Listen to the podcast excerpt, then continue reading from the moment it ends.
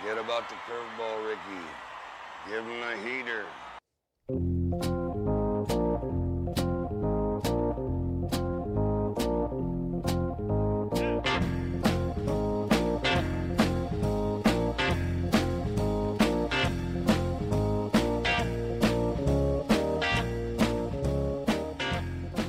And welcome to the Heater Podcast, back from our vacation hiatus. Uh, it is good to be back uh, talking baseball. Uh, there has been uh, some curious uh, and entertaining and not so entertaining uh, storylines that have broken out. Rob like a whole new game. Manfred does Rob Manfred things. Let me to- Uh, and if you didn't like the first, uh, oh, third of the season, guess what? We'll have a brand new season for you with new rule changes that have completely changed uh, the year of the pitcher. And we'll find out how much in the next third, just how much that is. Uh, as we uh, dive into those things, we have teams that are surging, teams that are falling, and uh, looking forward to discussing all of those things. This week we'll be taking a break. Actually, for the next two weeks, we'll be taking a break from our normal uh, structured uh, process here, and we're going to dive into as kind of a, a recap as we get to, closer to the midway point in this this season. We're going to do a team by team analysis going from American League this week and National League next week of things that have gone well, what hasn't gone well, injuries to be keeping in mind, and any other storylines that we'll dive into as part of that. Uh, so that's going to be the process for this podcast and the one that comes after. We'll again take a look at the American League this week, National League next week, and just from one week change, we never know what it's going to be with the Milwaukee Brewers. From week to week, they are a streaky team. There's times we're seeing them out in front. Okay, things are good again. Things are terrible again. Uh, the good, bad, very terrible season of the Milwaukee Brewers. That's pretty much the theme here. We'll find out how which one it ends on as the year goes on. But we'll take a look at that for you Brewers fans out there.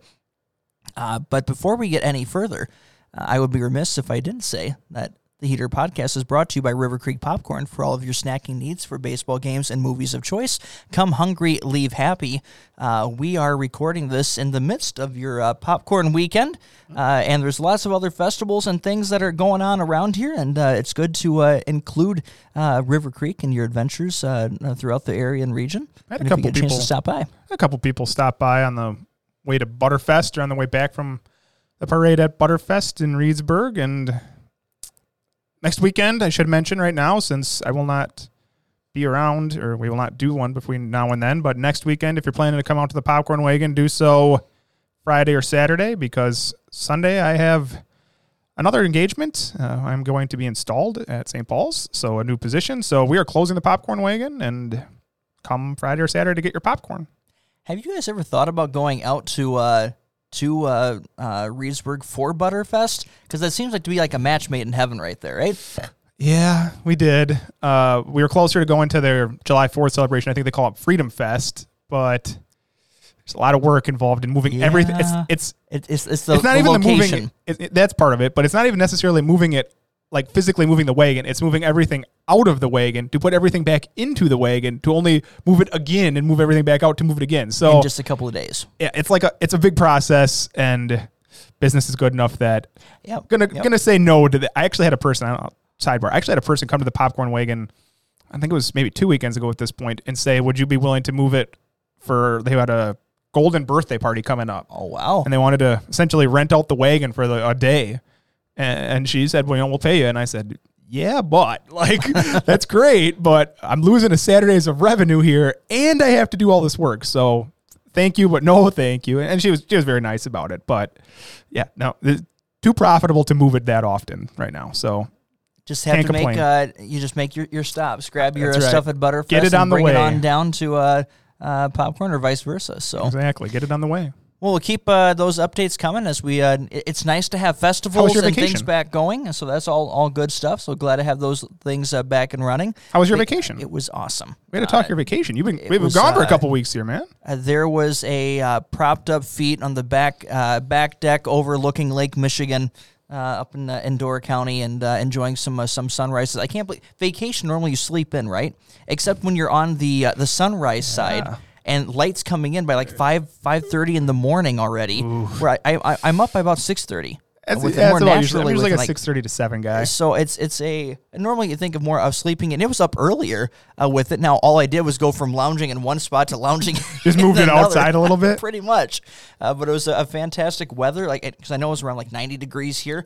It was like 70 degrees there. I was I That'd was quite nice. happy. It's been warm around here. uh, with that, which the which the forecast does look good here for the I next heard seven that. days. Yeah, It's gonna figures be it'll probably be cold up there. I'll need to bring a sweatshirt because now I'm going away for a few days. Not quite as long as you, but I'm going to be gone for a few days, so I'll probably bring a sweatshirt.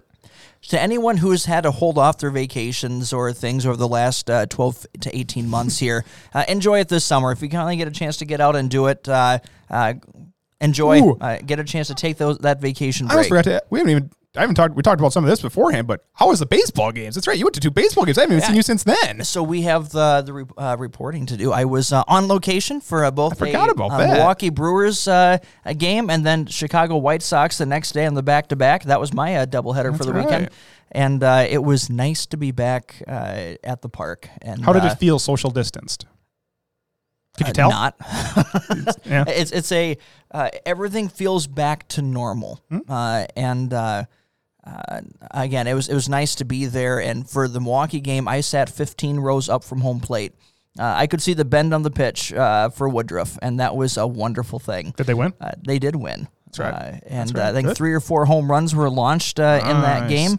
Uh, what was close became not so close by the end in a good way. And so it was nice to see that. And then it was White Sox Tigers the next day, right? You went. Yeah.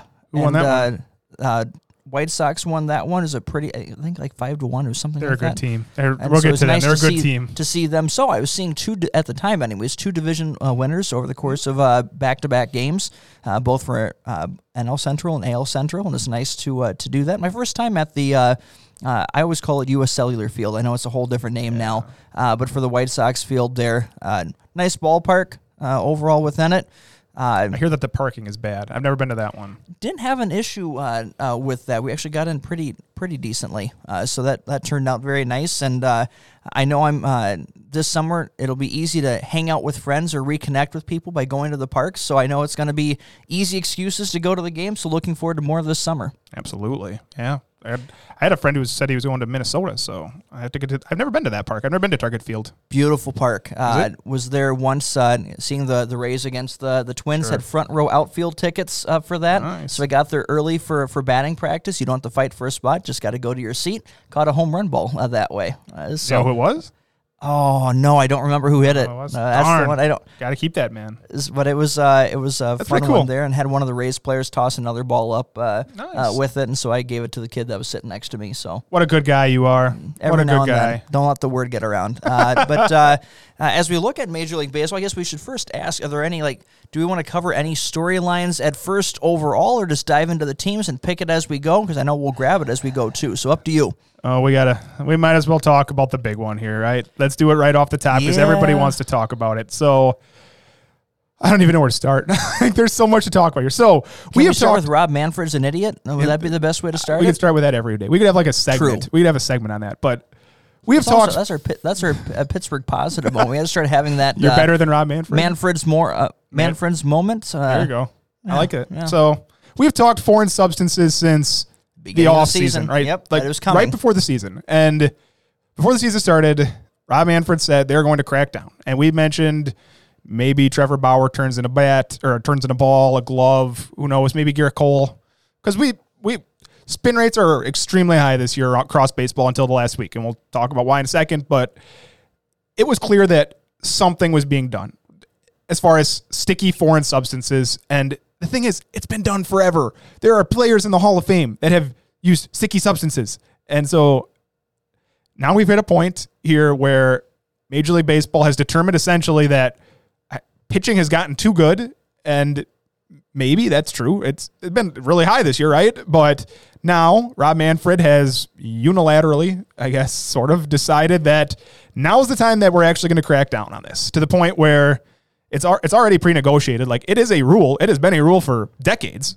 And so, as far as the collectively bargained agreement is, if you get caught, you get. I heard see people like Charles Barkley complain like, "Oh, they're not going to do it." Well, he can't he's not jury judge. Well, he tries to be, but he is not actually like the guy who gets to make the rules. It is already in place. Like that rule is in place. So if you get caught now using a sticky substance, you get a 10 game paid suspension. And yeah, it doesn't sound very determining, deterring, but he, he can't change that. That's a contract. So That's a CBA thing, which is also that'll lead into secondary issues uh, from this. But the here's the thing. Let's go back. We t- mentioned year of the pitcher.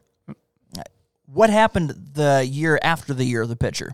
they lower the mound. Yes, they did. Yes, so they so when you had a major thing happening when when the the the scales are tipped in one direction, you'll have a, some sort of rule modification or something to put the balance back in because you need that overall in the game, and there's and those things need to happen. So no one is questioning that when it gets like this, that there's going to be a, how can we make things a little bit more uh, competitive, uh, and then also for helping out for the the popularity of the sport. Uh, eventually, these one to nothing games or all these perfect games and stuff, you lose the luster of what a good, what a quality pitching matchup is if this is a more common thing. So, overall, premise makes sense. It happened even after the year of the pitcher, as that's glorified by Bob Gibson and all the others that were part of that. You had a rule change that took place immediately afterwards. So the fact that this is coming, that's not the issue. The, the fact that uh, there's pitchers who are now using substances and have let this get uh, so out of hand that again you saw it it got so out of hand that you have players now breaking ranks that usually things that are kept in house are saying it publicly. So that w- lets you know that it's becoming that much of an issue that players are speaking out about it. And there's there's numerous articles on the Athletic I remember reading about players putting their hand on the ball and then lifting it up without actually holding on to it. So yes, this has gotten out of control. It needs to be reined in even uh, even pitchers will agree with that. Gerrit Cole's famous uh, non-answer in, in the process uh, was still like, wow, you could not have messed. Go ahead. Sidebar a second here. I, before we're going to talk Gerrit Cole. Do the Yankees not have a PR department? How, he has to be told. Like How did Yankees not know this question was Ex- coming? Seriously, idiot. Like okay, I've heard that Gerrit Cole's not the brightest guy. Like you have an amazing right arm. Like who cares how smart you are? You're going to make a bajillion dollars. Do the Yankees not have a PR department that tells tells this guy? Here's what you say. Like say this Just or bust- say no comment. Just bust out your note card Yep. and just read it verbatim. Even that would have been better Like- than what what he did there. I So I felt bad. Like I felt bad for Cole. I'm like, dude, y'all are embarrassing yourself up here. Stop talking, pretty much. Just- like, just like, stop just stop talking right now. So yeah, say next question and, and move on. Like that, even that makes more sense. Anyways, with, within this, the, the problem is not having it that it needs to be done. Many pitchers even say yes, this needed to be done. The question is, as always, as always, the, the challenge here is Rob Manfred's manner that he does this. It's not that the rules needed to change, but this needed to happen in spring training. Pitchers needed to adjust as, as we monitor spin rates and as pitchers get used to that. That needed to happen early enough before the year began, before there was a real pitch, a real pitch of a stat that counted that mattered. That's when it needed to happen. And then you also needed to have what is a substance that needs to be banned and what isn't. Uh, sunscreen is not something that needs to be banned. No. Sticky tack, uh, the, the, the, the tack that's spider tag. Thank you. Spider, tack. So if you that needs to be so. So I, I again, you need to distinguish between the the substances is the second part because then now you have uh, because of the the ball changes that you've made in the past uh, couple of years and how the uh, the gap between the seams ha- have taken place. It messes with the pitcher's grip. Uh, and so now players were trying to get something just easy on the grip. And then you leave this mass confusion of these things that are coming. You put all this together, and then you have Tyler Glasnow, who other players spoke out before this. He's the one that has caused the biggest ripple effect. It was already on ESPN on their top news headline the minute after he, the quote went public that he, blaming the rule changes for why he could potentially be needing Tommy John surgery two starts after the changes happen. Yeah, we have to, we, we'll talk Glasnow first. I'll go back to some of this other stuff. But so Glasnow, he's he he said he was using the stuff right, and he basically said it's it's go around baseball. So Well, using like sunscreen, yeah, not yes, the, not sorry, the spider not, tack. not the super t- spider tack. And so spider tack is basically it's used for um, a variety of things, but like wood sealant and wood pers- preser- preservative, and it's extremely grippy. I saw you can see a video online where people are lifting up like cinder blocks without closing their hand around it because it's that sticky, and so it's very dangerous. It, it can cause big muscle problems because stuff is like your muscles are only supposed to hold up to some extent, and if not, that's why they let go. It's not to hold on and rip it off. So spider tack is dangerous. Uh, players have been using it. Uh, It's their choice, but it's illegal. And like I saw the one Trevor Bauer just came out with a video a few days ago where he was using legal substances. So there is a rosin bag, right? It's whatever reason. I don't know how I've never touched a rosin bag. I don't know how sticky it really is, but that's a legal substance that they can use. But he said all I did was spit or no sweat maybe. Which is you can't prevent sweat, right? It's gonna happen, and mixed it with rosin, and I saw him palm the baseball, and that's with legal substances. So You just got to go Ed Harris and put a little jalapeno in your nose, and uh, you know, it's, it's just a little, little snot ball. you could get that extra snot running out there. Yeah. Uh, whatever reason, Tyler Glasnow has stopped using, which is which is fine because that's what they're supposed to do now. Stop using. But he said he came out in his thing and he said, you know, I, I he even said I realized I'm six foot eight and I throw 100 miles an hour. Because if you told me, I said we were talking beforehand. If you told me Tyler Glasnow needed Tommy John surgery before the season started, I said, yeah, that sucks. But he's not been a model of health ever, and players don't really throw that hard, right? Like he throws exceptionally hard. So yeah, it- it's certainly possible that he would have had Tommy John surgery anyways. But it can also be possible that this sped up the process because that's basically what he's saying is guess what? Suddenly I have to grip the ball. Minusculely different. Like I but these are professional athletes. So they can tell the that smallest of differences. things makes a Yeah, difference. the yep. smallest of things can can change that. And he said, I, I blame that. And I'm not one to call him a liar. So I'm gonna say I, I can believe that he's right on that. Well, and you have I forget which uh, which player it was, and I'm sorry that I'm not remembering his name, uh, but he said, "Okay, you want to make these changes here, and there's going to be suspensions. I get it, no problem, but we're not going to suspend anyone from the, the Houston Astros for Carlos cheating." Rodon. That was Carlos Rodon. that's Yeah, it. I got that one. So yeah, and The inconsistency and that's of it. how cheating is is being uh, governed uh, and monitored and enforced and everything within it. And so there's a again, this didn't have to be an issue. It would have been an overall maybe a storyline at the beginning of the year, and that's it. If if this is rolled out well, th- there's not an issue here. You already know here's the substances that are allowed that don't impact spin rate, which Tyler Glasnow talked about that because he said, "Look at my two starts after this, the spin rate didn't change for me." So it, it isn't anything that, that impacted the uh, improvement for a pitcher that way. Uh, so understand the difference between those things. Uh, getting the everything enforced, everyone on the same page. You roll this out well and there's no major issue. In fact, you've heard from the pitchers. They're they even know, and they've started speaking out themselves on those who've been abusing it within their ranks, and that this needed to be reined in. So again, this was a even a player accepted problem that needed to be fixed. But then, what does Rob Manfred do?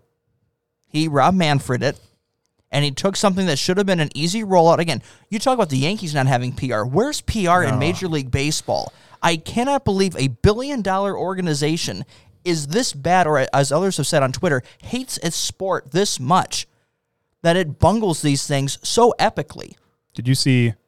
Speaking of another player, do you see Zach Gallen? So when he was with the Marlins, Yeah. so Zach Gallen gets called out. Oh, I guess he didn't get called out, but he mentioned when he was with the Marlins. I don't remember the man's name, but whoever the GM was at the time, Hill, Mike Hill was it? I think so. Hill or Bell or something like that. It was a short name. I remember that. But the GM, while he was there, encouraged him to use sticky substances to get a better grip on the ball. And now that's the man who signed off on this memo because guess what? He's no longer with the Marlins and now MLB is paying his checks. And he's just calling off the hypocrisy of this whole thing. Like that's the word you used, and that's the word that this is. And I guess the question is like, where do we go next, right? Where are we going to go next? So spin rate, I, we didn't, I don't know if we've ever said what spin rate really is. Like StatCast measures spin rate and it causes the ball, I think it was Charlie Blackmon I said, like, if you've played baseball 30 years, right, you know how fast, like how far roughly a 90 mile an hour fastball is going to drop. Well, because of spin rate, it changes it. Once again, inches, not even, but enough that what might be a hit is now a pop up or a ground ball. So these insane, absurd spin rates will drop. There's, I've seen the charts, they're dropping quickly because you just can't do it when you can't grip the ball that tightly. And maybe that's fine. Like it, it's, I'm okay with that, right? Offense is coming back. I'm looking at the scores right now. We got a 10-7 today, a 13-6. Uh, I see that the Toronto came back in the ninth inning and scored six runs to win 10 to 7 against Baltimore. So offense likely to come back. I think we both agree We'll there. assess it at the end of this third here because we're getting a third of the season done. We'll take a look at the second third and see how has the offensive changes uh, been impacted, and it's going to impact. And, and this is, again, Rob Manfred isn't wrong in the what; it's in the how Yep. uh, that has been, been the issue because you wanted more more offense. This is how you're addressing it appropriately. You're not versus like maybe trying to make changes to the baseball and make it artificial. That's dumb. Taking care of these things where a pitcher, if if you're not able to do that on your own, uh, then you can't do that, and that brings everything down to a better level playing field.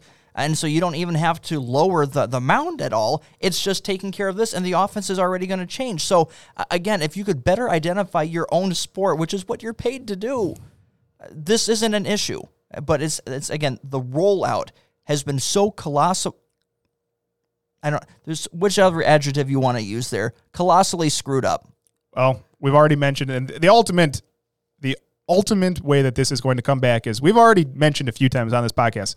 The collective bargaining agreement between Major League Baseball and the Players Union is up after this season, and eh, Pete Alonso, I mean, I mentioned his. He mentioned a thing where he says basically that Major League Baseball is affecting the baseball to the point where when there is a good crop of free agent pitchers, they favor the hitter, and when there's a good crop of free agent hitters, they favor the pitcher. So Now let's talk about that one. okay. That was quite the uh, uh, word gets overused, but here it's right bombshell. yeah, Uh, and I'm finding it interesting.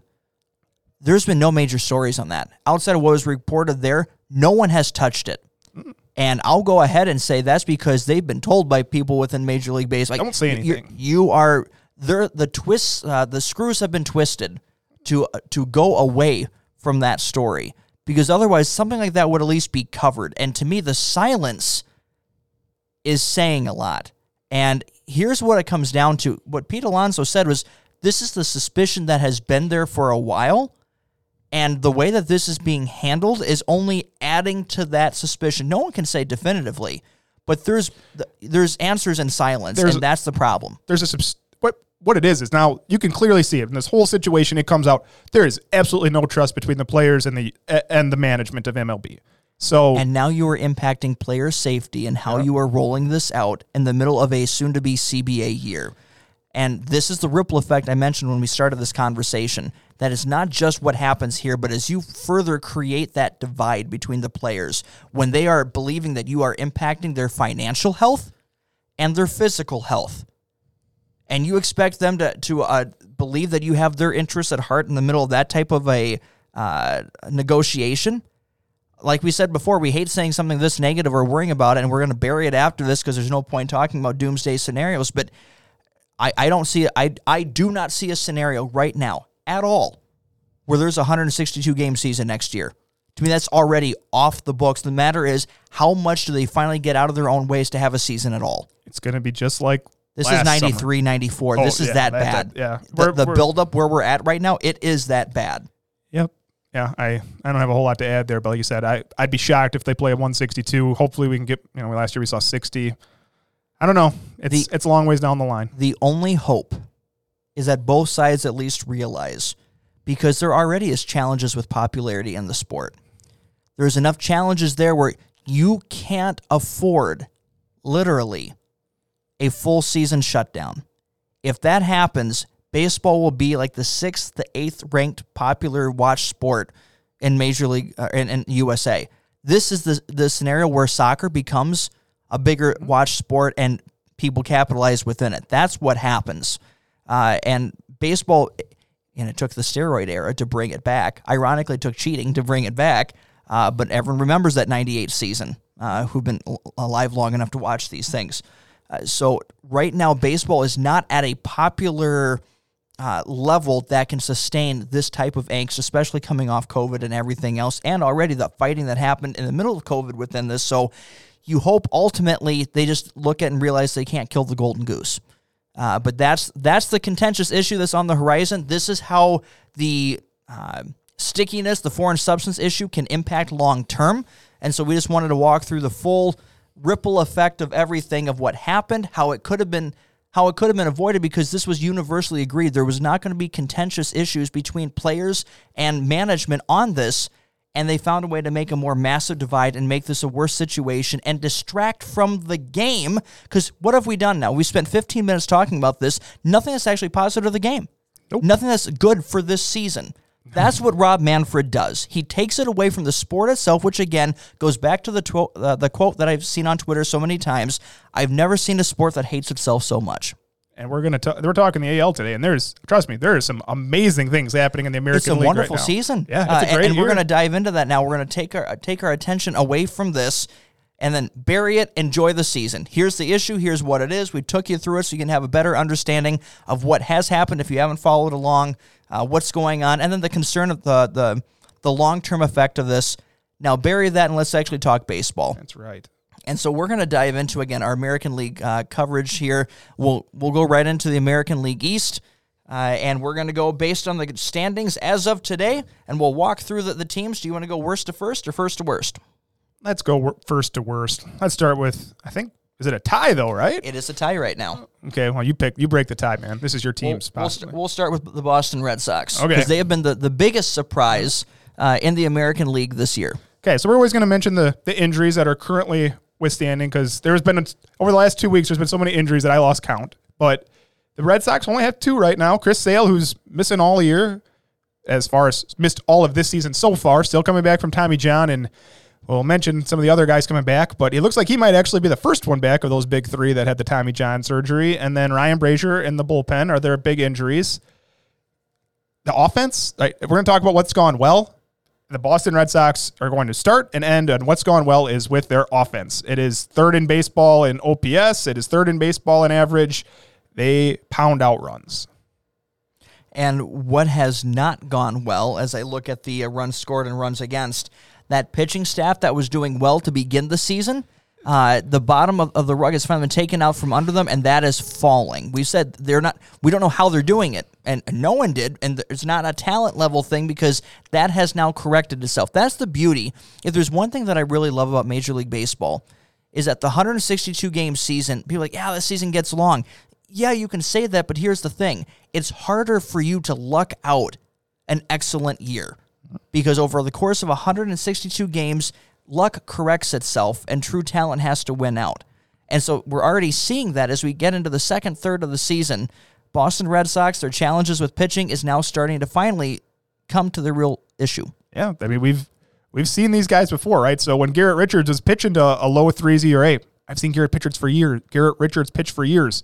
He's not a low threes ERA. Martin Perez, not a low threes ERA. Nick Pivetta, like these guys are not rookies who are just getting up here and getting by on luck or whatever.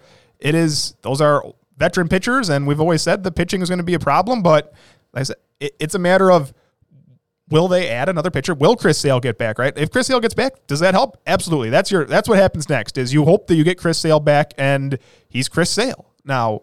Is that a huge ask? Yeah, it's a massive ask, right? Well, we're saying uh, not to jump teams, but Luis Severino, we've been waiting for that, and there's uh, his start uh, rehab start looked good, and then all of a sudden injury issues popped right back up. So there's no guarantee that he's actually able to come back this season.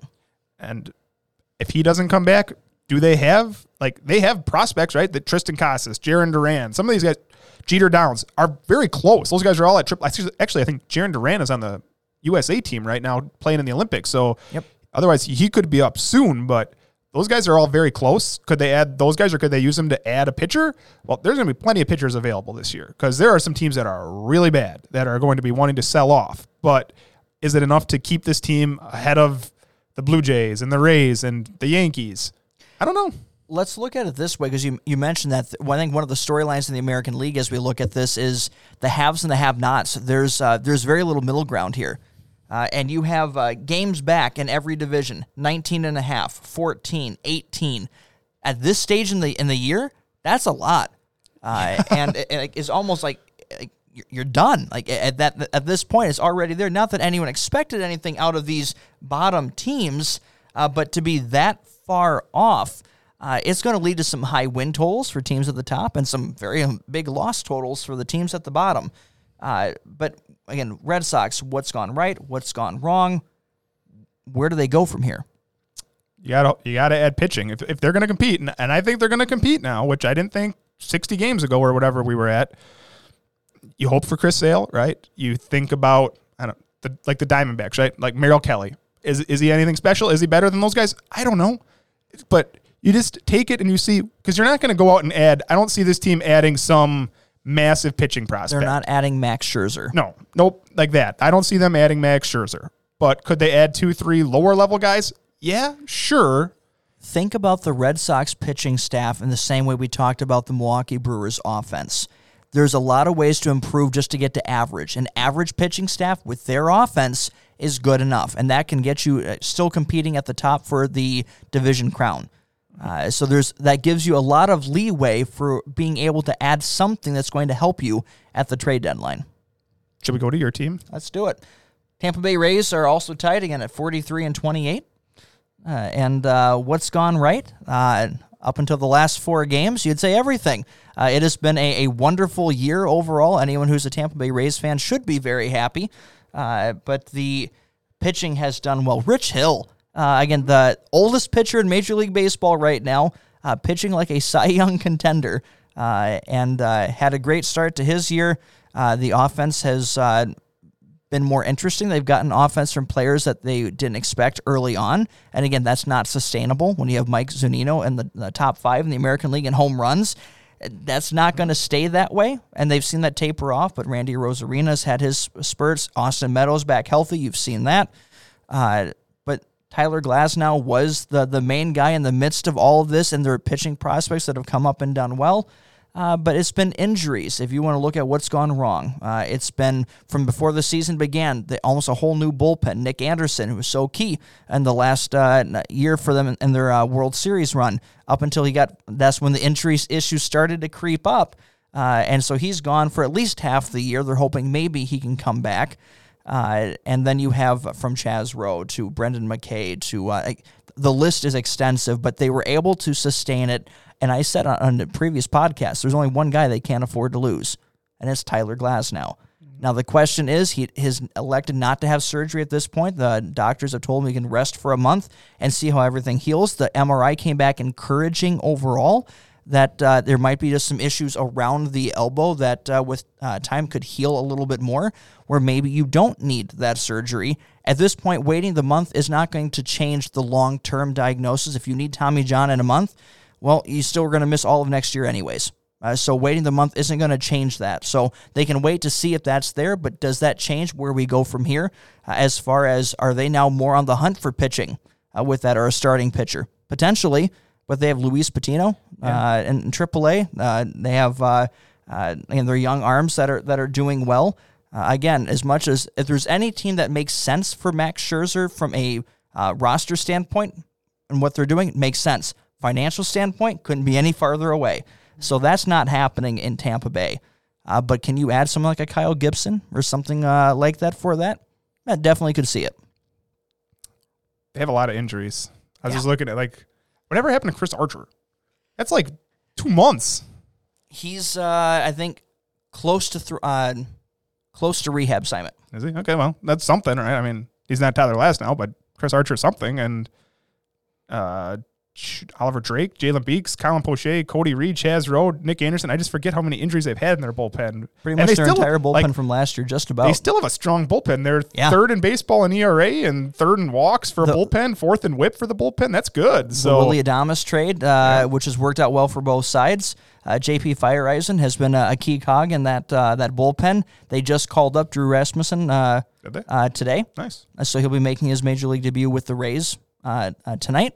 Uh, and that's another key bullpen arm that's there. But they have others uh, that have come through as well. Uh, Jeffrey Springs uh, in a trade with the Boston Red Sox has worked out well. Uh, so they're, they're, continuing to plug along. That's what they do. Uh, with their depth, they're built for the 162 game season. So my my what they did right is I, I have lots right. They score a lot. They they pitch well. Like it's it was working really well until like you said the last week, which it's a long season wrong. I just have, I said, you see a lot more games than me, but I'm going to nitpick a little bit here. Why is Brandon Low? Now I'm going to mess it up. Lowe. Brandon Lowe. Why is uh, he sweet and low? Brandon Low. Why is he bat leadoff so much?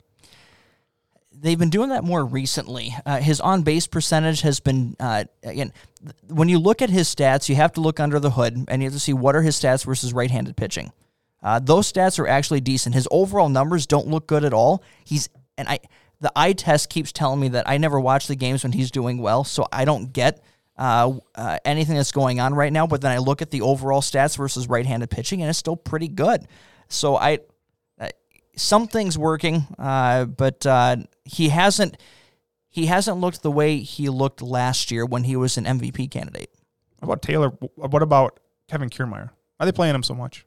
He's got he's got to be on the way out. right? contract uh, contract and he's still been good defensively but they have they already have a separate center field platoon they could do with Brett Phillips and Manuel Margot, Margot okay. that that would already be there uh, could I see Margot or excuse me uh, Kiermaier being someone traded by the trading deadline yeah would that change the the Rays uh, on field team I don't think so Yeah. Well, and a high note, their next is looking pretty good here. I, like you mentioned, Luis Patino waiting. Vidal Brujan, he's been cold lately. I was looking at his stats. He's down to like 260, but still in the wings. Wander Franco is tearing up whatever. He's is he at double A, triple A, whatever he's at. And now I'm going to, now is it Josh Lowe then or is it Josh Lau? Josh Lowe Okay. I'm going to mess that up a million times, just so you know. there's what as long as they don't have they used to have Nate Lau I know. uh, with so it so that's how it got all, all So goofed we're- up Brandon Lowe and Josh Lowe, are they brothers? There are I think I don't remember if those are the brothers or there was brothers there. I don't know if Nate and, and Josh were. I, I don't remember uh, within it, but I knew there was uh, Lowe or Lau brothers uh, that have been. They need to get a uh, sponsorship with the Lows. Seriously, that's what they had going on I can't there. keep track of them all. Uh, There's so many of them. They made a trade this week too, right? Mike Ford, uh, small trade with the uh, New York Yankees, first baseman. So is he going to platoon with Ji-Man Choi? Uh, Are they both lefties? he has minor league options yet, uh, and so I think this was a change of scenery move for the for the Yankees, uh, and so we'll see how that uh, uh, turns out there. Let's go to the Yankees, should we? Yeah, let's, Unless we have anything else you have to say Well, about the Rays. Only thing to say about the Rays again is that uh, Wander will be up soon. Uh, it, Mm-hmm. it feels close. It feels within the month he's going to be up. And, and the point that the Rays do with their minor league system, they wait until when they're up, they stay. Uh, it's not meant to be bouncing bouncing around. So when Wander is called up, the point and goal will be that he stays there. Uh, Mike Brosseau has been sent down. Uh, key uh, uh, platoon bat for them, short short part of the platoon uh, last year. And they're- Heat Yeah. maestro. and and uh, the the issues with uh, Aroldis Chapman uh, there with it. Uh, so he already has some cool career things uh, in his, in his short career at this point. But I think it's either going to be Franco or uh, Brian uh, coming up uh, next with it. And so the, the kids are still coming. The waves are still coming. This was the one I wanted to mention. Shane Baz uh, just called up the AAA uh, in the last week here.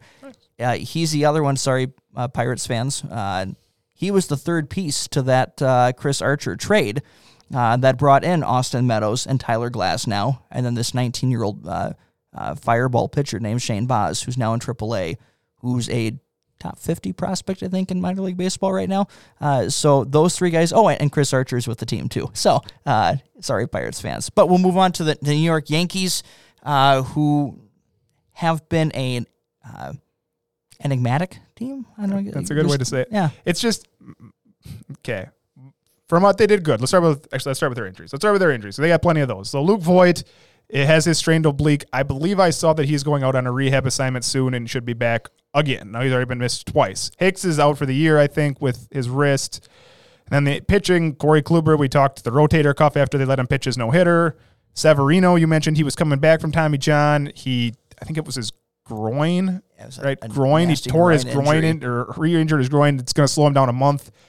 Uh, I'm going to drop him this week in TGFBI finally because I just can't afford it. We'll get to that later on. But and then Clarke Schmidt, Darren O'Day, and Justin Wilson in the bullpen. They did just get Zach Britton back, so that's good news because what what's gone right for the Yankees is their bullpen is really good, like really good. Top four in baseball in ERA and walks, led by Aroldis Chapman. Right, Still so good. he had a two game stretch where he looked terrible. You were gone on vacation. I texted you because he gave, and, I, and it was right after the sticky stuff came out, and all the spin rates were down, and everybody thought the world was melting down, and all this Chapman was going to be bad. Because one day he gave up two, a two run home run to Josh Donaldson, followed by a two run home run a few pitches later to Nelson Cruz to blow a save and lose it. And then the next day, I, he took another loss, but I think it was the the runner on second scored on him in extra innings. So I wasn't too worried, but since then he's converted his last three saves this week, and he looks fine. Getting Zach Britton back, Chad Green, Jonathan Loaisiga, those guys have all pitched great out of their bullpen. It's a matter of getting to their bullpen. So I'm sorry to uh, to uh, jump in on this since it's a completely unrelated point, but uh, uh, it, it's this it's the sad uh, challenge we've been worried about. It's been the uh, part of the season all year long. Worried about what can be there. Fernando Tatis Jr. leaves not game with possible injury. shoulder injury. Uh, so again, we always said the problem is this is a lingering thing. It's not going to get better on its own. This doesn't mean he's gone for any length of time, so it's not speculating on anything at that point. Uh, but it's still the again his That shoulder. Uh, with it being that issue, it just brings up more concerns. He's been so fun to watch, uh, but that shoulder issue is lingering. He's going to have to miss a season at some point to get surgery done on that and build it back. That's it's just a matter of when. But again, since that just happened uh, here, thought I'd break break in with that. Uh, and we're waiting to hear what the prognosis is uh, over there. So we'll go from one uh, ominous thought to a back to the, the pinstripes and the, the Bronx Bombers, who, if we're talking about, we mentioned injuries. We overall we talked about uh, some key things here, and I know uh, we can talk about uh, what's gone right, their bullpen, and just how good that is. But what's gone wrong is they're the Bronx, but you're, they're missing the Bombers. That's the problem with this team. And they were playing the Detroit Tigers earlier uh, in in May. Uh, and the Detroit Tigers, uh, either TV or radio announcer, said that the Yankees have a very hittable, uh, from a pitching standpoint, hittable lineup. Yeah, And I, sorry. that's coming from the Tigers. Uh, and so it was a, I think it was Lindsey Adler, uh, a reporter, who uh, mentioned that uh, over there. And Uh, that's the challenge. This team does not scare anyone. I just put their offense isn't very Yankee-ish right now. Like Yeah, what, abs- what you expect out of them, it's just it's been a little better recently. Gio Urshela's been red hot lately, which has really helped them out. And Judge has been good, but we've talked about this before. Like DJ LeMahieu can't hit 260, and he's hitting 260 for you right now. That you can't get that out of DJ LeMahieu if you're the if you're the Yankees. And Stanton's hitting 262, like 261 also. So yeah, it's not terrible in today's day and age. 260 is manageable, but for what they're paying Giancarlo Stanton, they need him to hit like 280 with 50 home runs or at least 40 home runs to be good. And it's not happening. And their pitching is just not okay. Like it's Gerrit Cole, who's unbelievable. I, but there's never been enough other pitching. And we've said that since the beginning. So you needed to score a lot of runs a la the Red Sox, and they're not doing that. So here's the uncharacteristic thing 279 runs scored, 280 runs against, negative one differential for you math aficionados right there. Uh, and like I said, you're at a, a roughly a 500 team. They're a little over that right now, 37 and 33, but they're five and a half back. Uh, and there's no anything on the horizon. I mean, again, this team misses Luke Voit, no doubt. Uh, but his health is is extremely question mark. And their horizon, like their horizon, what I had down, I typed this last week. Their horizon was Luis Severino, right? That was Yeah. what they needed. They needed Luis Severino to come back and give them the dominant one-two with Gerrit Cole. Well, you're hoping for playoffs at best. yeah, at now you're hoping for September maybe to like start getting some innings in there, and then he, maybe he pitches like with a follower or something in the playoffs for you, because otherwise you're not going to get it, and you have to get to the playoffs. Like the Yankees, Fangraphs, I'm on. Fangraphs. Fangraphs has them now at a 53% chance. So, like you said, you're a 50-50 team roughly. Like you're a 50-50 chance to make the playoffs. You got to keep winning, and they're not right now. It's it's kind of weird. and uh, I don't see them making a major investment in anything at the trading deadline either. They're they're such a, a middling team right now, uh, and we mentioned before th- that the uh, hot stove is going to get going on Aaron Boone, uh, and not necessarily his fault. Uh, again, he can't uh, produce uh, hitters that aren't there. That's more of a Brian Cashman issue. Uh, but we'll save that that topic for another day. Uh, for anything else on the, on the Yankees, what's uh, uh, what to expect from here? It's it's more of the same. Uh, more like for the Red Sox, we know a clear path. For the Rays, we know a clear path. For the Yankees, I don't know. yeah, Yeah, you just gotta you gotta hope I guess that you get healthy and the guys that you're paying big money to start producing. here's the team that is underperforming from a win loss standpoint to their their run differential, and that's the Toronto Blue Jays. I think this is the team. I still think this team's gonna be really good. I still think this team has a big push summer in them. So we've seen George Springer play five games for them. Like there's not going to be a larger bat acquired at a via a trade or whatever than George Springer. So George Springer is hurt right now. I strained quad. He got back, played those five games, got hurt again. I don't know when he'll get back, but I guarantee you when he gets back, this team's already got He's a second half difference maker, no, uh, and on a team that has offense would- for days. Baseball's best offense. Oh yeah, offense for days. They are already second in average in OPS without him. First in home runs. That's how good this offense is already. So Welcome to superstardom that everyone knew was coming, but it hasn't fully happened yet, and now has for Vladimir Guerrero Jr. so okay. Sidebar. Our friend Austin asked me this when I saw him last. Who is the AL MVP? And I said Vlad Jr. Currently tracking to win the Triple Crown. But if I said it, that was like a week ago. If I said it now, I think it's probably Shohei Ohtani, right? Yeah, the the, the number one is Shohei. Uh, Can you imagine winning the Triple have to- Crown and not winning it? but you have to only to someone who's doing a Babe Ruth. Like, that's the only way that you can't win is someone pulling a Babe Ruth, and that's the only way that Ohtani can have a shot at this, uh, despite on a losing team. And so we'll talk about them in, in a minute. Yeah. But uh, if the Blue Jays surge and Guerrero keeps going at, triple crown level, uh, I think that will push him past Ohtani, unless Ohtani keeps up the Babe Ruth uh, for the entire season. Like that's what it's going to take. In which case, it's hard to argue with someone who literally could not do any more for his team than what Ohtani's been doing, and especially it's going to uh, fun All Star game or at least home run derby to watch him, watch Vlad. Like be this is going to be this is going to be a fun one. Yeah.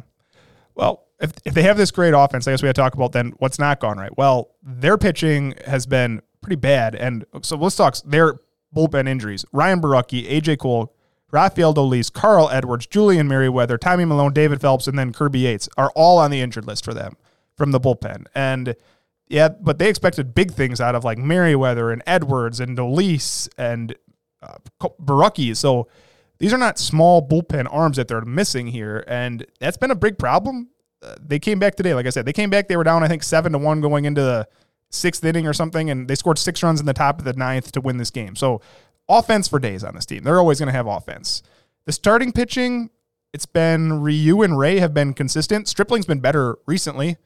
They It's already just wild to say consistent on a Robbie Ray. I, I can't. I you're can't telling me, man. yet. You're telling me, man.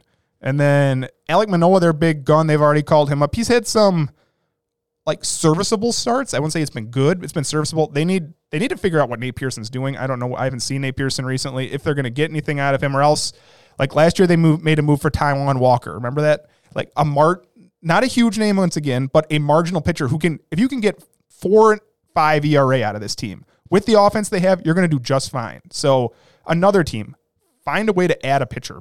And also, it's easy when you just need average. It's the same thing we said with the Boston Red Sox. This team is aggressive. They still have a strong farm system. They'll add a they'll add a pitcher, uh, no question.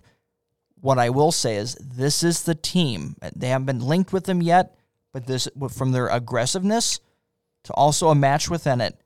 This is my dark horse candidate for Max Scherzer. Oh, they'd pay him. They'd love to pay him. Like it's it's a, a perfect match. They have the farm system that will line up with it. They have the pockets to do it, and they have the aggressive push right now with what they're doing. If he ends up here, like th- they very well could surge for the the, the AL East yet.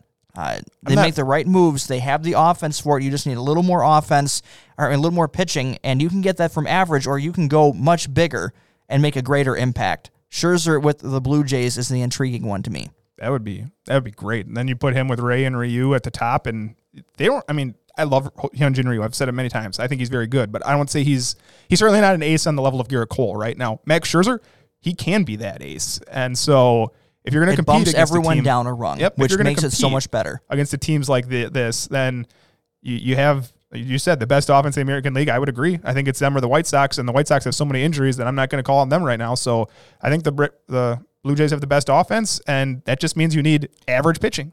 You mentioned uh, uh, Alek Manoah, uh, and I just want to bring up for more recent starts. Here's here's what you like to see. Uh, he had the one weird start versus the Marlins, but I want you to, to his other three starts that he's had, the teams that he's played: Yankees, White Sox, Red Sox. Nice. Yankees, six innings, two hits, seven strikeouts. That was his debut. Won that game. Uh, versus the White Sox, five innings, four hits, one earned run given up. Uh, won that game. Two to one loss with Boston. Six, but a better pitching performance. Six innings, four hits, one run, five K. He's he has held his own against the American Houston- League's best. You throw Houston in there, and you got the best three offenses. That I mean, you can't play against himself, but the White Sox, the Red Sox, and Houston are When you throw really him in the good. deep water and that's the performance overall, you have to like that. And so from a young guy coming up, and this I heard it from other people in fantasy leagues too. People paid huge bucks uh, for him. Do you remember what it cost in, in yours? I can go check. I can go- But I just know that he was uh, uh, a big price addition, and he has uh, very much. Uh, Four hundred and one dollars out of a thousand, so forty percent of your budget he went for that week. Uh, Yeah. So he, he's uh, he's a, definitely someone to watch as a young pitcher who can make a difference down the stretch for a uh, contending team. Let's talk about the last team in the American League East here, the Baltimore Orioles. The Baltimore Orioles. It has been a tough season. Uh, this is more like what I thought I think we were getting last year. But what's went right? This is a team that could have three All Stars. Like the top of their lineup Absolutely. is really good. Cedric Mullins is quietly a superstar in this game now. I think he's leading the American League in average at this point, like in the 330s with double digit home runs and almost double digit steals already. Trey Mancini, we've already mentioned him a few times. He should be an all star. And I saw Mountcastle hit three. He's been like scorching hot for the month of June and hit three home runs again today. So, And if healthy, John Means would have been in that conversation. yeah, uh, unfortunately, John Means isn't healthy, which brings us to what's not went right. This is probably the worst pitching staff in the American League. It, it is rough to watch. They currently rank dead last in ERA, uh, dead last in hits per nine, dead last in home runs per nine. Right now, Matt Harvey's the ace. That's uh, good if you're in 2012. And Keegan Akin, Jorge Lopez, Thomas Eshelman, and Dean Kremer. Yeah, that's not a good enough pitching staff when you have to go up against the Red Sox, Rays, Yankees, even, and Toronto. That you're going to give up a lot of runs. And like I said, they had a seven, they had a six run lead today, and they lost because Toronto's really good. So Only one team has given up more runs than the the Orioles in the American League. We'll talk about them when we get into the Central. Uh, as far as what to expect next, it's a uh, who stays, who goes, who's the building blocks, who's the guy that could be traded. Trey Mancini, of the core that they have, he is the name that has been mentioned the most as a possible move since he only has, I think, two more years left on his deal. Uh, you're not going to be good enough by that point, eh, but he's still a, a feel good story there. He's a fan favorite, so there's no guarantee that he does get moved. Uh, but that's going to be the question there. They also have a major uh, catcher prospect uh, who should be up in the second half of the year. Yeah, Adley Rutschman should be up. I, I think the names, I don't think they're actually going to move Mancini. They might. It certainly could happen. I think the ones that you're going to expect to see, I think Freddie Galvis goes. He's having a nice year. He's oh, teams always need middle infield help. Anthony Santander, remember he was great last year. He's been okay, not bad, but good enough that I think there's a lot of teams that could use an outfielder. And then Maikel Franco, remember they signed him to that one year deal.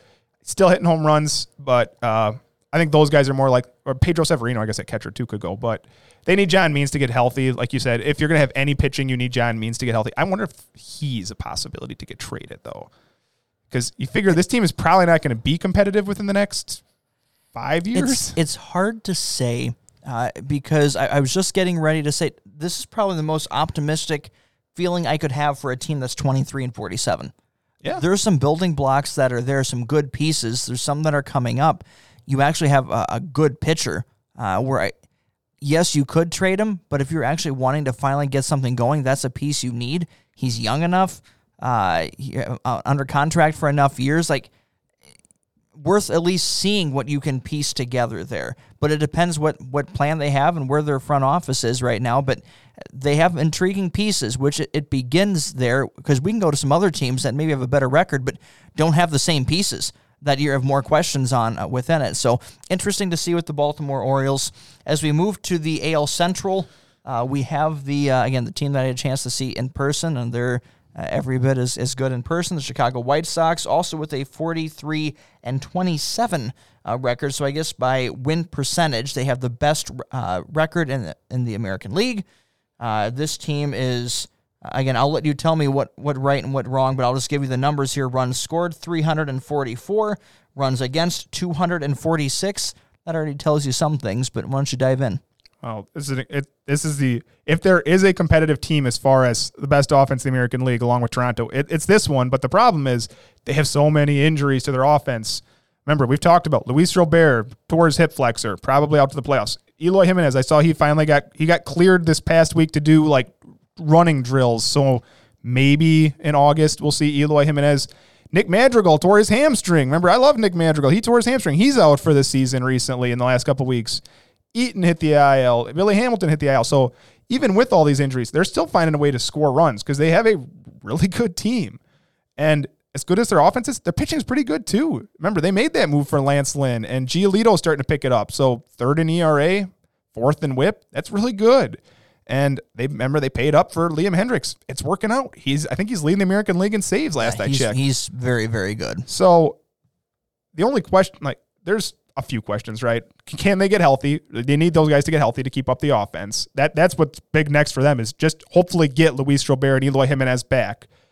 And what's gone wrong is just the weird fractured-ish relationship with Tony La Russa, right? We've talked about that. If Like there's someone who can compete with Rob Manfred for not getting out of the way of his own sport or team, it's Tony La Russa. Yeah, and I guess they're they're winning uh, in spite of him because their pitching coach has all this hype right now about how great he is. Because suddenly Dylan Cease is great, and Carlos Rodon is tracking towards a Cy Young contention type of season, and those are guys who we, you didn't expect that for. So that's been amazing for them. But Tony La Russa is just kind of.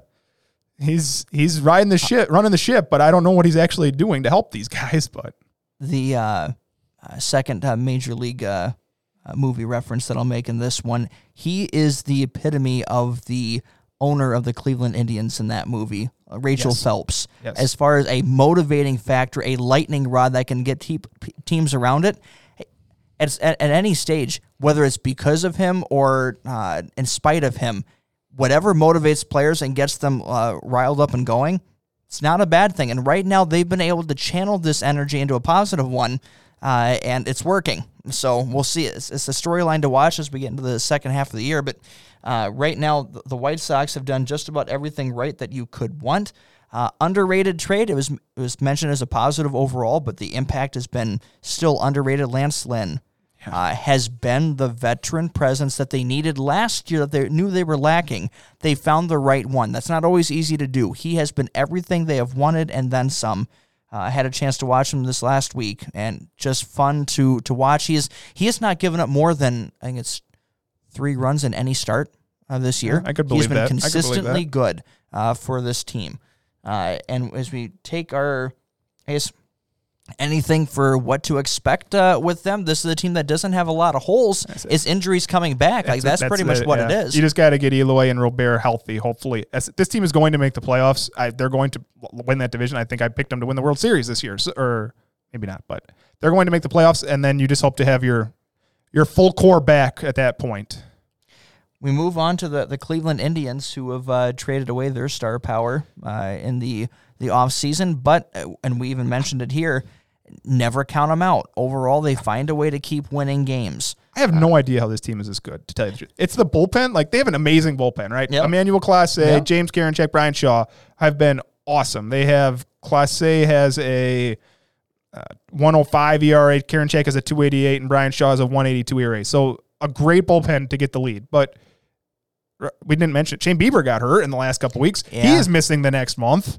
Uh, his injury is a strained shoulder. I have no idea if it has to do with sticky stuff. I have no idea. But Bieber and Plesac are gone. So their current starting rotation is Aaron Civale, Eli Morgan, JC Mejia, somebody they don't know yet, and Cal Quantrill, according to roster resource. That does not sound like a 38 and 30 team. Yeah, uh, and again, we talked about overall their runs scored, runs against 299 uh, scored uh, against 297. So only a plus two differential. You're looking at, like I said, a 500 team by th- that metric. Uh, we'll see what happens with more games. Again, luck eventually uh, regresses to the mean of what the true talent level is. Uh, we'll see if they keep uh, squeezing out every inch of talent on this team.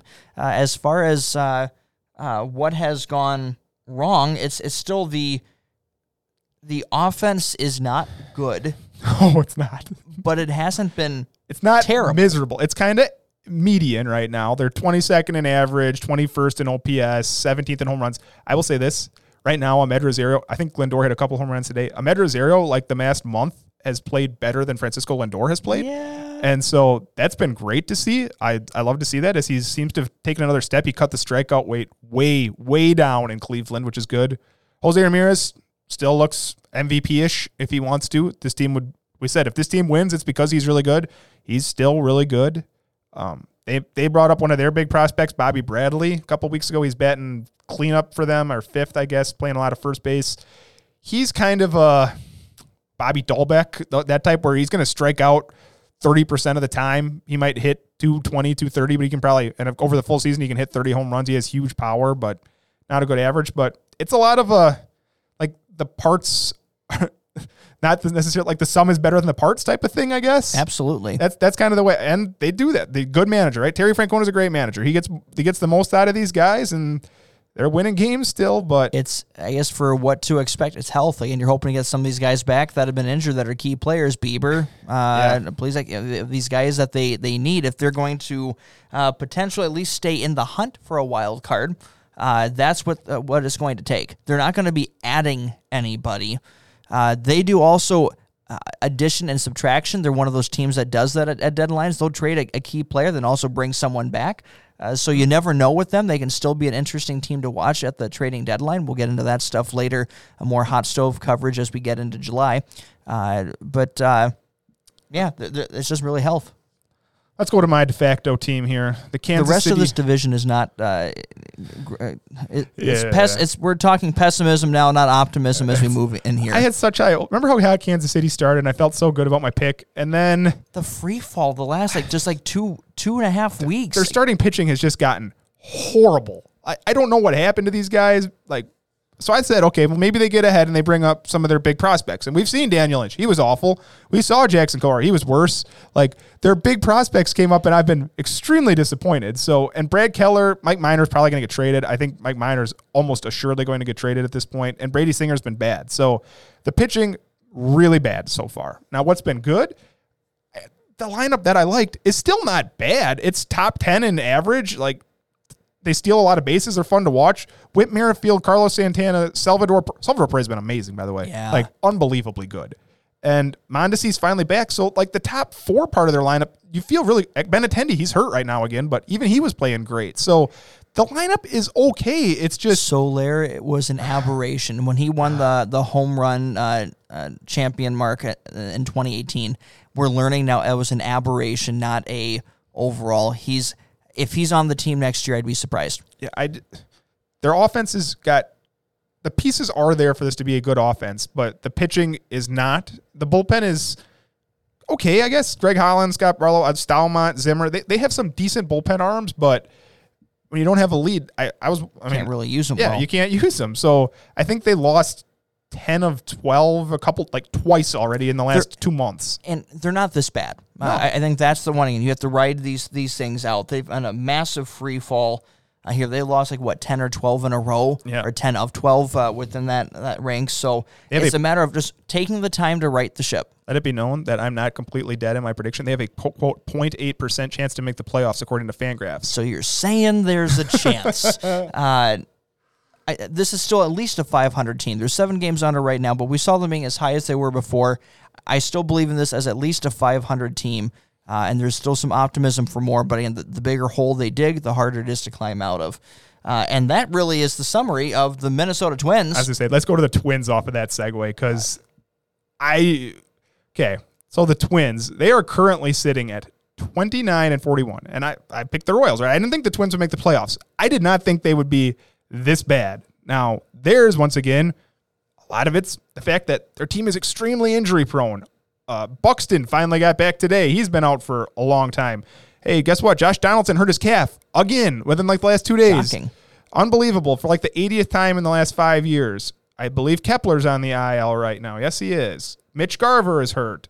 Uh, pitchers wise, they have plenty of pitcher injuries, including Michael Pineda. So you can blame it on injuries. I could do that. But this is like the opposite of the Royals, where they there's this. old fast. Yeah, exactly. Perfectly said. Like Nelson Cruz has been better again. He, he looked a little cold in the middle, but Sano at this point should be gone. Like Sano is not good enough. When they get if they get some of these guys healthy, I would love to see Kirilloff can play first. Alex Kirilloff can play first. Like put him at first. Trevor Larnach's been pretty good in the outfield, good enough at least to get more run. Kepler, Buxton, Larnach, Kirilloff at first. That's your future right there. Well, and they have to figure. They have. Here's another good segue for you since you did that. Uh, they have to figure out what their future is. Jose Berrios, uh, Byron Buxton. are you going to sign either one of these guys? So who's part of your future moving forward? It's going to cost money for either or both. And if you're not going to sign them, this is the time to trade them for uh, to get your best peak return value. So I, I have my list of guys here that I'm going to throw them at you. You tell me, trade it or not trade it. Nelson Cruz. Traded. I, I, I agree there. Uh, it's got to stay in the AL, right? It's got to stay in the AL. Josh Donaldson, let's say he gets healthy he, he's a free agent at the end of this year. Is that right? If he's uh, not, no, no one's taking on that money. I I have to check that. And he they still is, would have to eat a considerable amount of it to, to he move. He's not a free agent to, for through 2023. So yeah, that's that's too much money okay. for a two injury prone. Josh Donaldson, we say staying. Jose Berrios. That's, that's a pretty free agent in 2023. That's the question. Do they sign him or do they not? And if they still like, also, is this the time where when they're looking at their team? Are they do they need to do a rebuild? The front office needs to ask the overall question: What are their what are their plans, or are you going to make things ready for next year? If your plan still is to contend for playoffs next year, no, you don't trade him. You find a way to sign him to an extension. If you're iffy on that, and iffy on if you either believe in him and for the big money or that you think he's part of it, then he's gone. Last one I got is just got back from the injury himself to the one of the cheapest deals in baseball for what he's worth is Kenta Maeda. 2024, great contract there. You're, to me, if if I'm the GM of the Minnesota Twins, uh, you keep Berrios, you keep Maeda, because again, what you need is, is pitching. You figure out offense as you go, but you can't survive without pitching. Those are a couple of key cogs that you need, and you're going to try to augment uh, around it. Uh, question is uh, Byron Buxton. Are you going to pay the, the injury risk or otherwise this is the time to sell high? Uh, yeah, you need him. Uh, but, but right now there is a huge dearth of center fielders in Major League Baseball, and a lot of contenders have a need. This would be the time that you could get something big for him. Uh, and I, I would move him before I'd move Berrios. And and Buxton, I, I said he just got back, but when he was pl- healthy, this looked like the Byron Buxton that was the top prospect in baseball, Shohei Ohtani levels of power and speed Absolutely. type of player, Byron Buxton that we've heard for years. He was finally starting to look like that early in the year. So yeah, I think you could get a haul for Byron Buxton if you move him. Uh, what do we think? The, they're now what's that? Twenty nine and forty one. Did they get back to five hundred? No, uh, I, I don't see it from the I don't think there's enough pitching to go on a run. I also don't count on their health to actually be there. Uh, you also eventually clubhouse you start dealing with a little bit of defeatism uh, within this. This isn't the year that they anticipated or expected, and that's going to become a problem at some point. Uh, and also, as you if you expect that you're going to be making some midseason trades, you're going to sell uh, from Cruz to anyone else from longer term that's not going to help you get to that 500 record. So no, I don't think they get there. I, I, I agree. I don't. I could see them playing roughly 500 from this point forward, Agreed. and finishing about 10 games under. But I, I don't agree. think they're not going to get back to 500. Where I think I, I agree with you. I think Kansas City could do that if they get on a nice little run. But yeah, it's been a really disappointing year if you're a Twins fan in the area. Tigers fans are saying the same thing. Uh, this was a team that had a lot of uh, youth. Uh, the youth movement was to be starting. You were looking for your key uh, key prospects. You were expected to be the the last uh, the last team in the division, but there's some question on the overall of who's contributing, who's not, and building blocks that are there that you expected that are not or haven't been there yet. There's there's questions on seeing the plan as part of the rebuild in Detroit. Do you is that just fan angst, uh, or uh, do you agree or disagree? I'll say the last like few weeks since I think lot, we talked about Detroit. The starting pitching, the young starting pitching, is starting to look like it's coming around. Since since the start of May, Casey Mize is a two thirteen ERA. That's that's really good. That's what you want, Couldn't right? Ask for more. Tarik Skubal has 50 strikeouts in his last 32 innings with a 3.09 ERA since May. Great. Like these are the guys you're building around. Matt, Matt Manning just called up. Just called up. Made his major league debut. That is your big three. And even Spencer Turnbull, who's now on the IL, but since May started, had a 277 ERA with 39 innings. Like that is the core that you want to build this around. You get those. Uh, maybe not even Spencer Turnbull, but specifically. Uh, Casey Mize, Tarik Skubal, and Matt Manning. You you want to build that as your young pitching core and then Spencer Torkelson in a year or two or whatever, and maybe like Jeimer Candelario's 27. I, I don't. It's not particularly young, but Did you see uh, that he got called out by Alex Cobb uh, this week? Uh, Alex Cobb noted as he was uh, pitching, uh, Ca- Candelario was on second base. Cobb uh, was able to identify that, that he's watching the, the the the signs. Yep. And uh, uh, he ended up striking the batter out. Then he turned at him, yelled at him, said a few things that I can't say I hear, and said, "I see you," uh, and just just called him out within it. Alex Cobb was fired up. Uh, and uh, again, it happens every. I'm not going to accuse anyone of cheating. More cheating, baseball. That, that- that happens uh, uh, everywhere within that. Uh, but you try not to get caught uh, like he did, and so a veteran got him and uh, voiced his displeasure. Well, But Candelario again, been been a good player. Yeah, like- and like, uh, they're really bad. blocks. they're really bad on offense, right? Like, they knew that. Like, that's not out of nowhere. We knew they were going to be bad, and so now the question is, like, Jonathan Schoop's been amazing for the last month, and that's what he does. He is extremely streaky. I've seen Jonathan Scope play a couple months in Milwaukee where he was terrible because he was on a cold streak, but he's really streaky. Now's the time. You're going to trade him because you should. He's- he's not part they should your- trade him. your Robbie. Grossman has been great all year, batting leadoff, but he's 32. Is he part of this?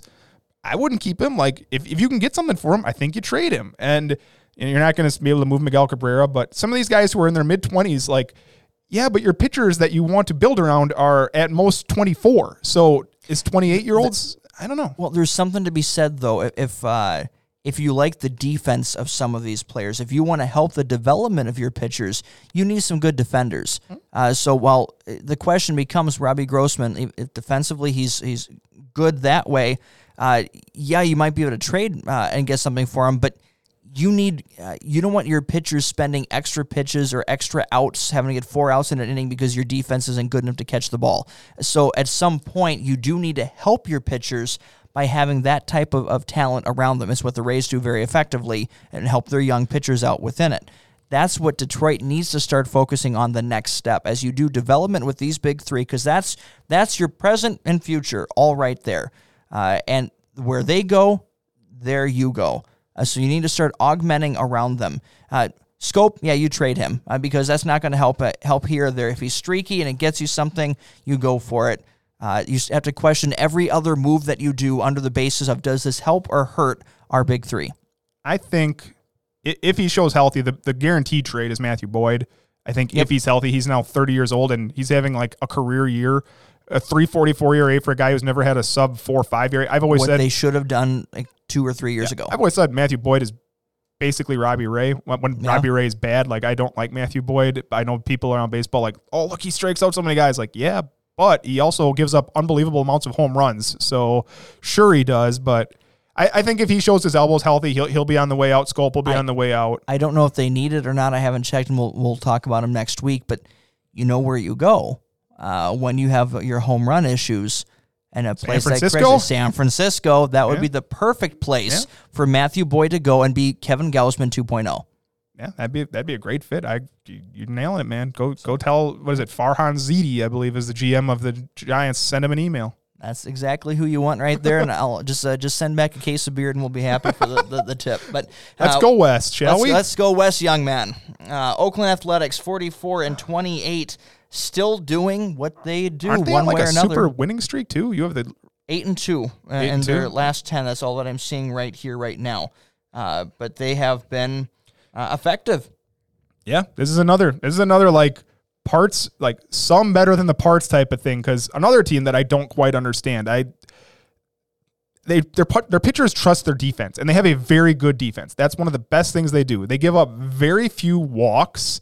Their starting pitchers are second lowest in baseball as far as giving up free passes, which is great. I love that. You don't want to give up free passes. Trust your defense. You have Matt Chapman. He's a defensive guru out there. You signed Jed Lowrie, Elvis Andrus, Ramon Laureano. Those guys are like gold glove caliber defenders. So don't give up free passes. As far as injuries right now, their big one is Trevor Rosenthal. Remember, he's out for the year. Yep. Piscotty's hurt, but otherwise they've stayed fairly healthy, which is good. Matt Olson is having a career year. Yes, he, he He's is. been good, but he's been very good. Uh, 301 average, 379 on base percentage, uh, and uh, where the rest of it go? 607 slugging percentage, 986 OPS. He has, uh, what are we at here? 72 hits, 35 of them are extra base uh, extra base hits, 19 home runs in there, among the league leaders in RBI and total bases. He's been everything you would want out of uh, any position of a player, but a true first uh, slugging first baseman that is becoming harder and harder to find. I think we think that at this point, you know, unless they crash, they, they have a very good chance to at least get a wild card. Them and the Astros both looking like playoff teams. But I'm just going to throw this out there for you because if we're now starting to talk about them as a playoff team, you have to say, okay, well, now you get judged against the other playoff teams. I think we both agree they're probably worse than Houston, even though they're still ahead of them, right? Am I am I wrong in saying that we think that they're worse than Houston? It's going to depend on the pitching. Yeah. Uh, Oakland's pitching has. Uh, I'm just looking again at the numbers for their their starters and who's doing well. Chris Bassitt's been good. Sean Manaea has been very good. Uh, Cole Irvin is the the new guy uh, within this. Frankie Montas has been solid. Like they, it's it's there. Uh, overall star power, yeah. Houston is the team that you'd expect to be better, but this this reminds me too much of, of the AL East, where the the team that you expect to be better, and then you have the team that actually is, and and and Oakland is getting the job done. I, this is what I have for wrong. I know they're good, but I just have a lot more questions about this team than Houston, the yep. White Sox, Toronto, Boston, Tampa Bay, or even like this is like a even to the. I know they have a much better record than this, but there is still as many questions on this team as I see like with the Yankees. I just have so few faith in a lot of these guys staying healthy. They're streaky. Yeah, extremely streaky. And so when what do they catch when they're in the playoffs? That's do you get good A's or bad A's? And they have so like I said, they're staying healthy, but 34 year old Jake Diekman, 36 year old Yusmeiro Petit, I think, is leading baseball in wins as a relief pitcher, which is okay. Sergio Romo was 38, and we mentioned some of these guys being older, and so yeah, but like, how long do these guys go for? Mitch Moreland is 35. Jed Lowrie is 37.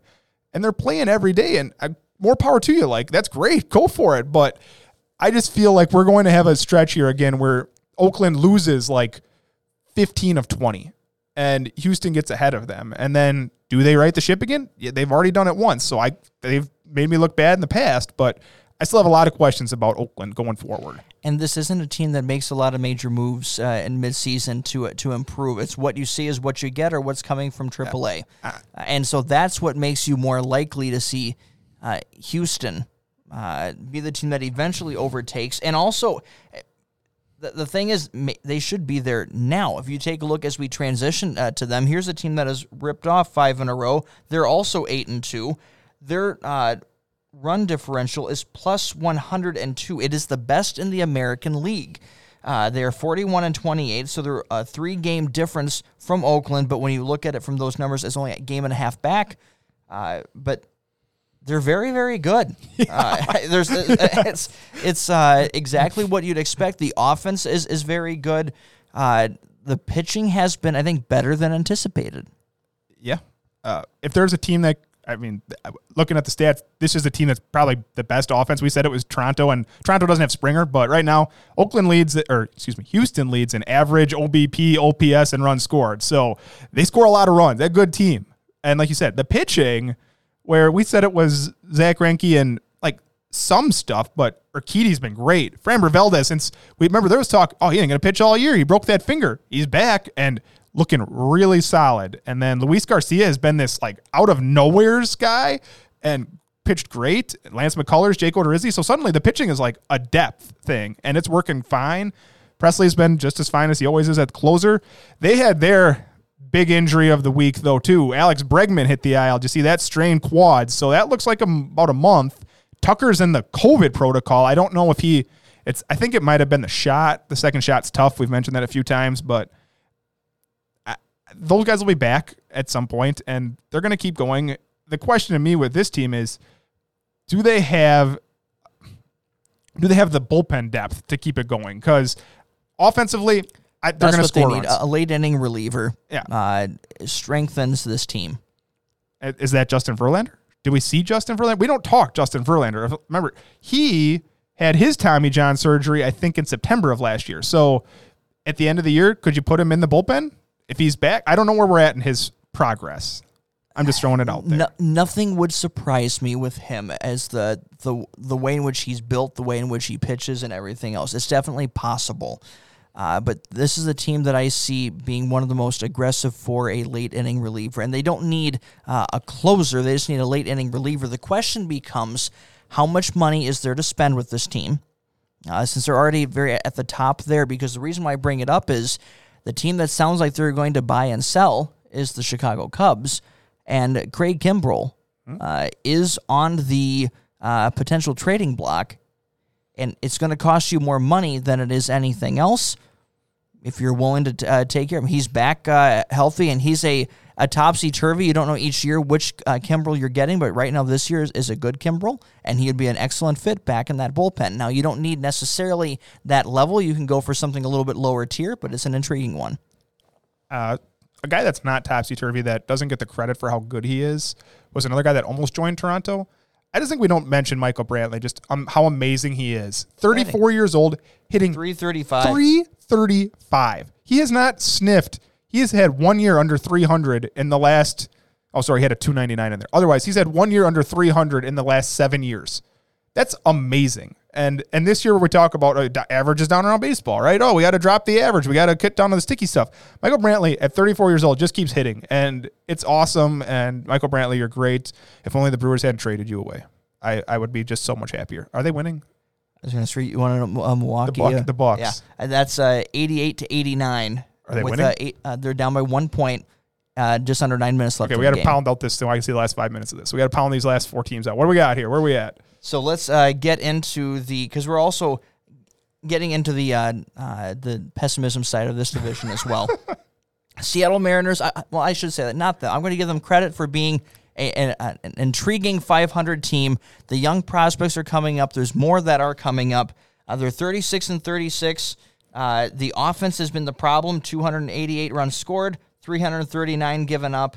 Uh, but they're still hanging around. Yeah, I just have for what they're doing right. Like they found a way to be a competitive. They, they have been a competitive in a year where they probably shouldn't be. Right? We we thought this was going to be one of the teams that is really going to try to rebuild it, and they will. Like they're they're doing it somewhat, but they're winning games at the same time, Speaking keeping it of- interesting. Speaking of center fielders, Mitch Haniger will be the probably the best outfielder that's available uh, since they have uh, their next uh, uh, outfield phenom uh, that's going to be there. Uh, like I said, it's the there's just not enough offense here. There's still more pieces that they need to add, but there's some intriguing pieces that are here. Uh, I think this team's a year away from being a potential playoff contender. Yeah, this is the worst offense in baseball. They're dead last in OBP. Uh, We have to mention Jarred Kelenic. Uh, we mentioned him when he got called up. The MLB debut literally couldn't have gone much worse. He was tracking to set a record for most consecutive hitless at bats. When he got sent down back to AAA, it was an 096 average with a 185 on base and a 193 slugging for a total of a 14 WRC plus in 23 games. So he got sent back down. Now uh, he'll be back. I saw people like, oh well, you know, his prospects. Like it's really hard. Remember, he didn't play last season. So, Correct. so like, give the guy some slack here. I, I have no doubts Jarred Kelenic is going to be a very good player, possibly later this season. Like, I wouldn't expect him to be gone more than like August. I think he'll be just fine. So, if you're a, a Mariners fan and you're worried about Jarred Kelenic, don't. Like, he's extremely good. You can look at the swing and see Bryce Harper there. Don't worry too much. I, the other guy that doesn't get the credit for how good he is is you seen Yusei Kikuchi's numbers this year pitching out of the bullpen? Like pitching, like suddenly he's throwing 97 miles an hour. And uh, last night I saw it was at seven strikeouts and seven innings. Like Kikuchi's been great for them. they have like Marco Gonzalez. Like they find these guys that just uh, outperform expectations, uh, and and they are a competitive team uh, with a lot of a lot of promise and more that's coming. So it'll be intriguing to watch them. As far as what to expect, it's more of just the who gets traded or who gets added to the team that way, and the minor leaguers coming up. I have four names again for you. You already mentioned Haniger, so we think he's gone. Seager, Yes, I think this year he gets moved. I think Seager gets moved too. I agree with that one. I think there's also a, uh, a Wisconsin team that might be looking at that. that could be interesting. He'd be good for them actually. How about you mentioned Marco Gonzalez? What do we think? Stays or goes? I think one of him or Kikuchi. Him or Kikuchi. Okay, so that's One that was them. the other one. So I had Kikuchi, Flexen, and Marco Gonzalez, and I said, yeah, I think at least one of those gets traded. So we're in agreement here. This is another team.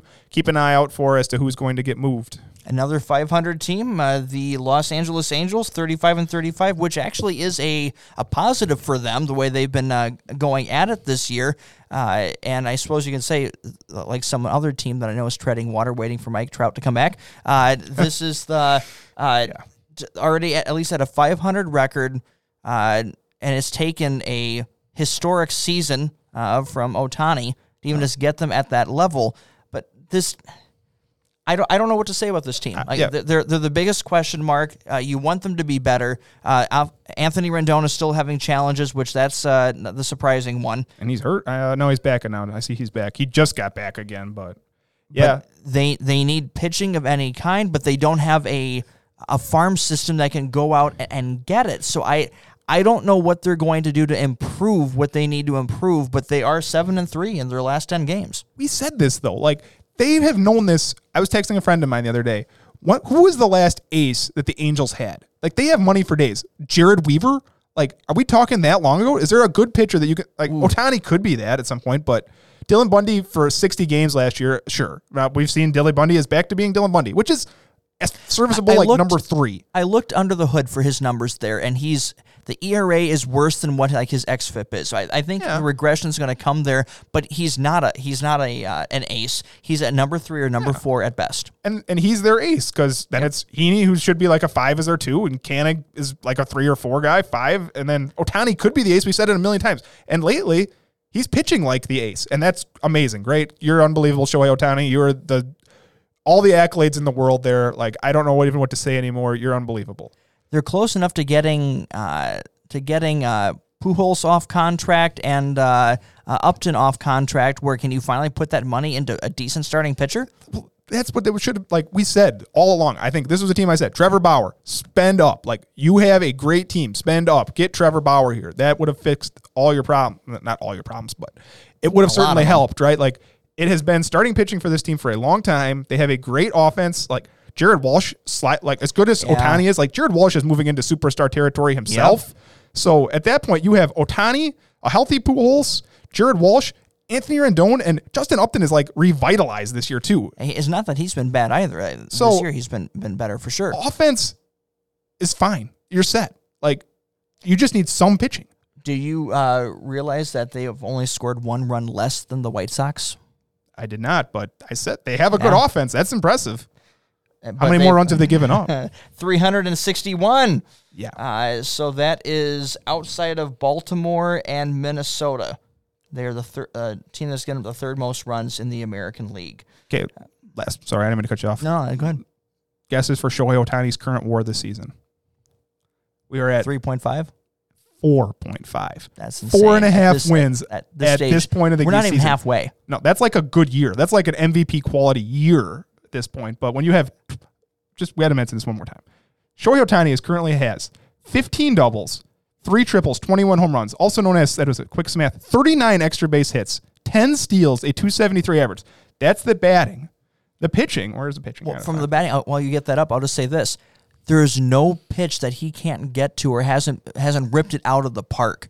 Like things that you shouldn't be able to actually get uh, that much fly ball territory on, he hits it out of the park. It's insane. now we're the pitching. So 53 innings. He's started to figure out how to get rid of the walks. It's down to 29 strikeouts and 53 innings. If that's what you're going to get, then he's an ace, right? Like three and one. He has a 2 7 ERA with 73 strikeouts and 53 innings.